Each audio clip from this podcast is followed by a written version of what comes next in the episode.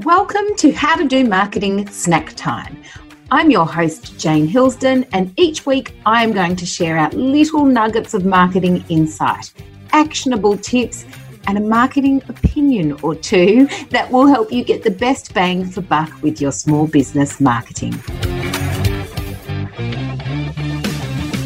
Hello, and welcome to this episode of Snack Time. For those of you who are watching the video version of this, um, I apologize. I'm coming to you on a Sunday. Well, I'm kind of sorry, not sorry. Um, coming to you on a Sunday, and um, I'm just in the just finishing up with a three week bout of bronchitis.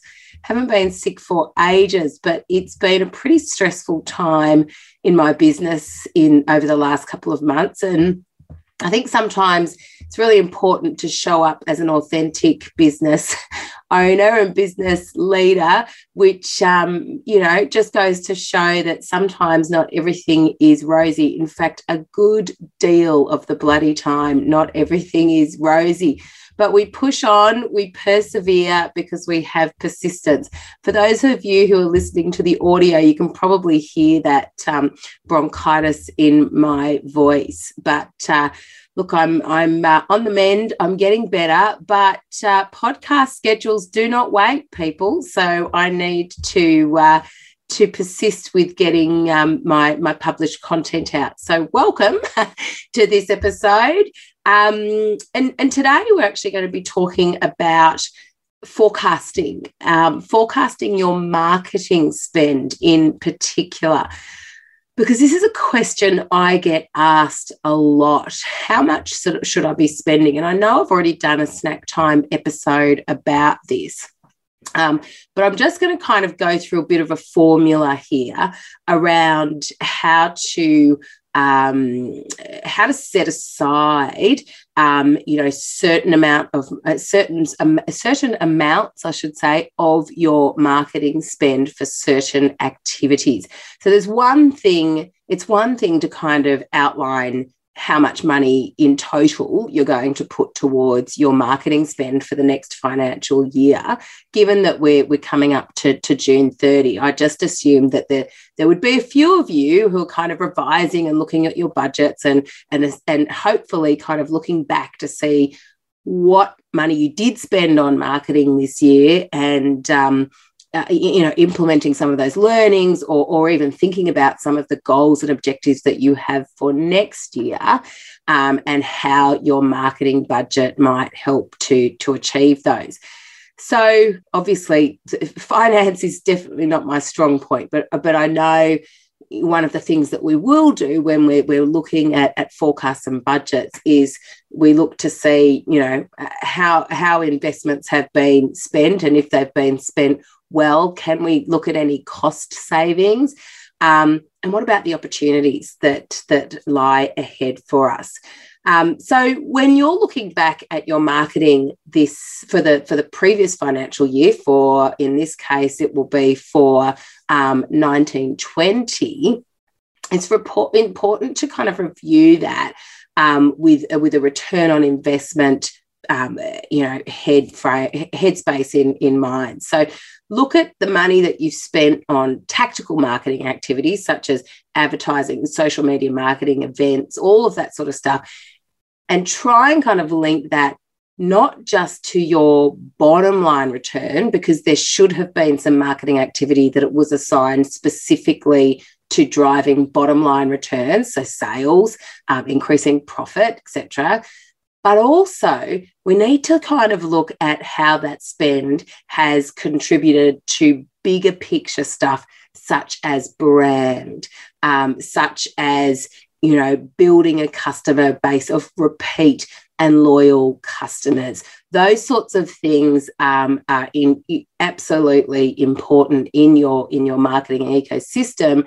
Not as easy to measure, but they shouldn't, the longer term goals shouldn't be left off your marketing budget and your marketing spend and considerations just because you can't actually see that direct return on your on your financial reports that, that you're reviewing.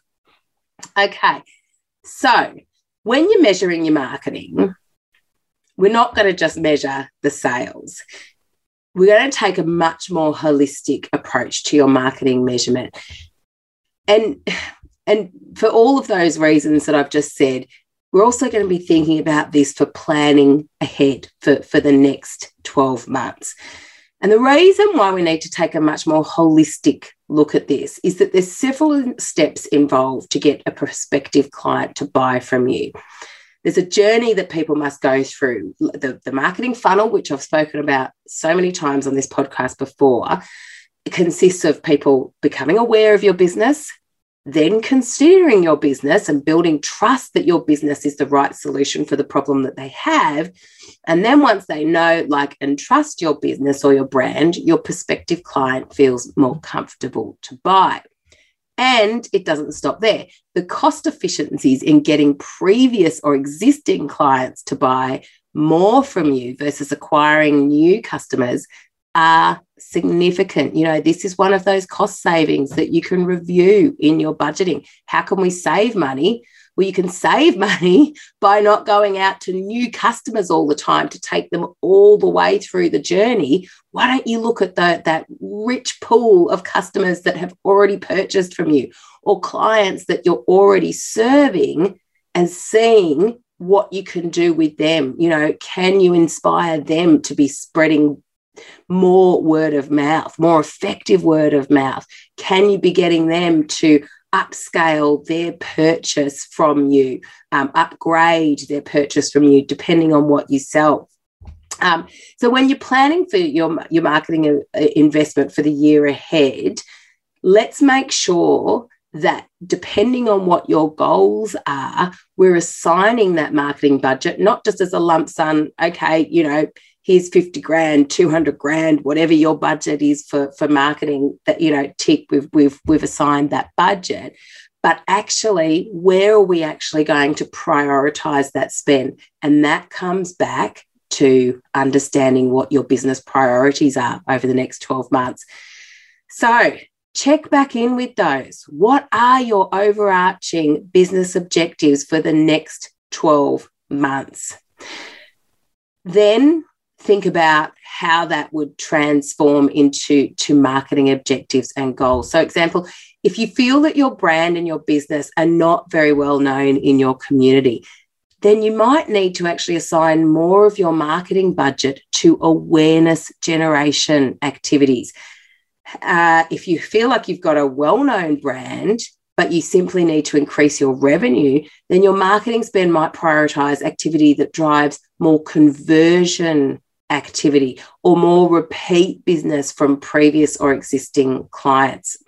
So, to do this, whenever we're putting any of this kind of marketing priority, tactical priority in place, we always refer back to our marketing ecosystem, which is essentially a, um, a funnel um, that outlines that, that prospective client or customer's journey as they become aware of your business to all the way to, to a loyal advocate of your business.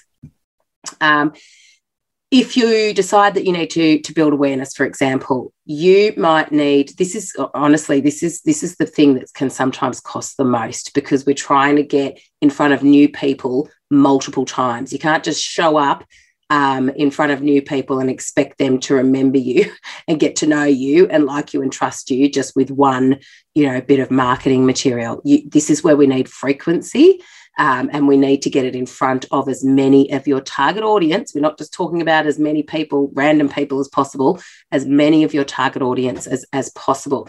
So these can be things like print or radio maybe tv if that's relevant to your audience um, social media, outdoor advertising. It could be bus advertising, depending on on where your business is at, and uh, if if you're kind of going for local area marketing plan, or or if you're going for a more national approach. But yeah, this is the bit that's quite expensive. So if if you really do feel that getting new customers on board is integral to your business priority, you might need to really assign a good portion of your marketing budget to making sure that you get that kind of activity in front of enough people um, enough times.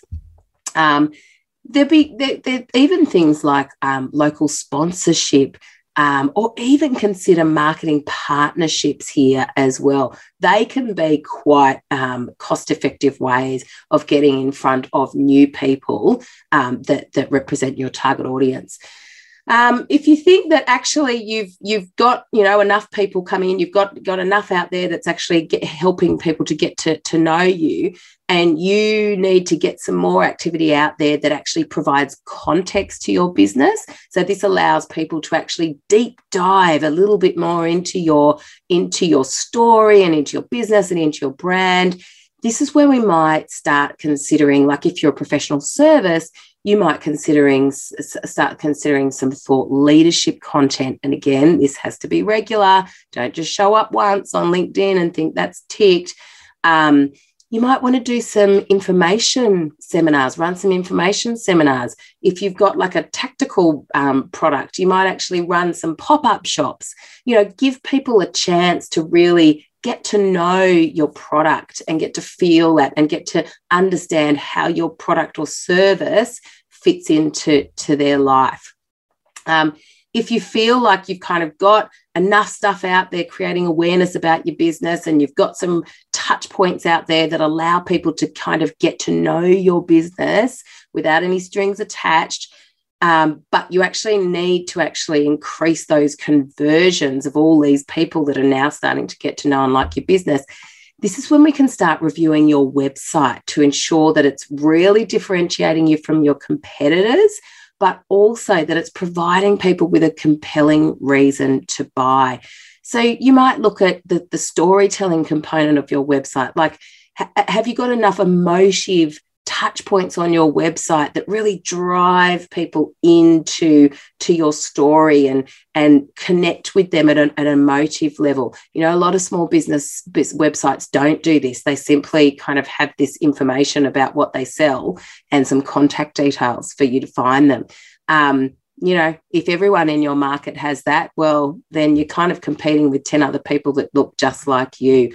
So, what can you do at your website? You know, there might be some investment that's needed in a brand video, or maybe some, you know, explainer style videos.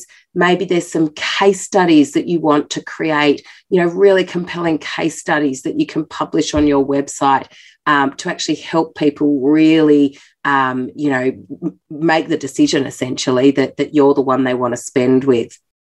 Um, now, if you if you're looking at your customer base going, mate, that's a gold mine just there. You know, if we just turned to them to see what the opportunities are, then you know, a really cost-effective way to do this is, and if you're not doing this already, is to to start having an email marketing newsletter or a, an email marketing campaign that goes out on a regular basis to these people to keep front of mind. We do this with a lot of our small businesses all the time, and people really appreciate it. In fact, most of our professional service clients who are doing this, we're emailing their clients once every couple of months they'll get open rates of over 40%. Their customers actually really want to hear the stories that they have to tell.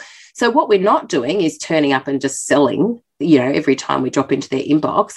We're, we're turning up and giving, you know, stories, telling them stories about what's happening in the office, about our team, our staff, how we're getting involved in the community. We're sharing helpful blog articles. That's a super, super cost effective way. And I can't tell you the importance and the power of, of that small thing just to keep, you know, front of mind with, with your existing clients.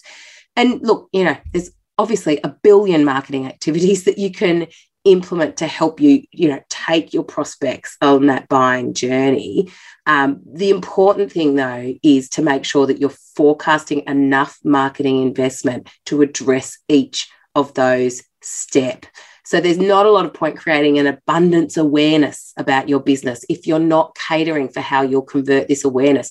So for example don't go racking up, you know, the radio campaigns, the print ads, you know, the tens of thousands of dollars worth of Facebook ads, if you're driving them back to a website that is altogether underwhelming because you've run out of marketing budget because you spent it all on on awareness. You know make sure that you've put the investment into the conver- conversion point to make sure that all the money spent up in awareness is not going to be wasted as you take people through that marketing journey Um, I've, I've published the ben- benchmarks of, of marketing budgets and what you should spend before. Look, what we go with is if you if you're projecting a certain amount of revenue for the next 12 months, if you've got aggressive go- growth goals, like I'd be sitting around the 10% mark. If you're in a, like a really competitive market um, and, and have some growth goals, 10% of that projected revenue I would set aside for your marketing. If, however, you're in a pretty cruisy place right now, but you just really want to make sure that you're you're still investing in building that brand and keeping front of mind um, and staying relevant and um, visible with with within your community and within your customers, then you can probably go around the three to five percent mark. I do urge you to consider your marketing budget really carefully um, and think about what those priorities are for your business and where you might need to spend that marketing so that next year when it comes to june and you're re, you know reassessing this this again you've got some some really kind of clear um, clear guidelines to review this by. And um, if you've if you've set the objective of awareness and you've measured to see whether you've gained that awareness if you've set the object you know if you've set the objective and invested in in increasing the amount of conversions you can look back and review whether you've done that just helps you make much better decisions for the next financial year I hope that's helpful. Happy reviewing, happy end of financial year almost, and we'll speak to you soon. Thanks so much for listening to How to Do Marketing Snack Time. If you are enjoying these episodes, please do subscribe to ensure that you don't miss a trick. And if all of this talk about marketing is getting you thinking about how you can get the best results for your business, head on over to the Dragonfly Marketing website at dragonflymarketing.com.au and check out our Academy program. The How to Do Marketing Academy has been designed to give small business owners just like you the clarity, consistency, confidence, as well as the community that you need to ensure that your marketing helps your business grow. There's three levels of access, and each level is packed with value. We are taking in new members now, so go and check it out. Until next time, happy marketing. You've been listening to another Morgan Media production.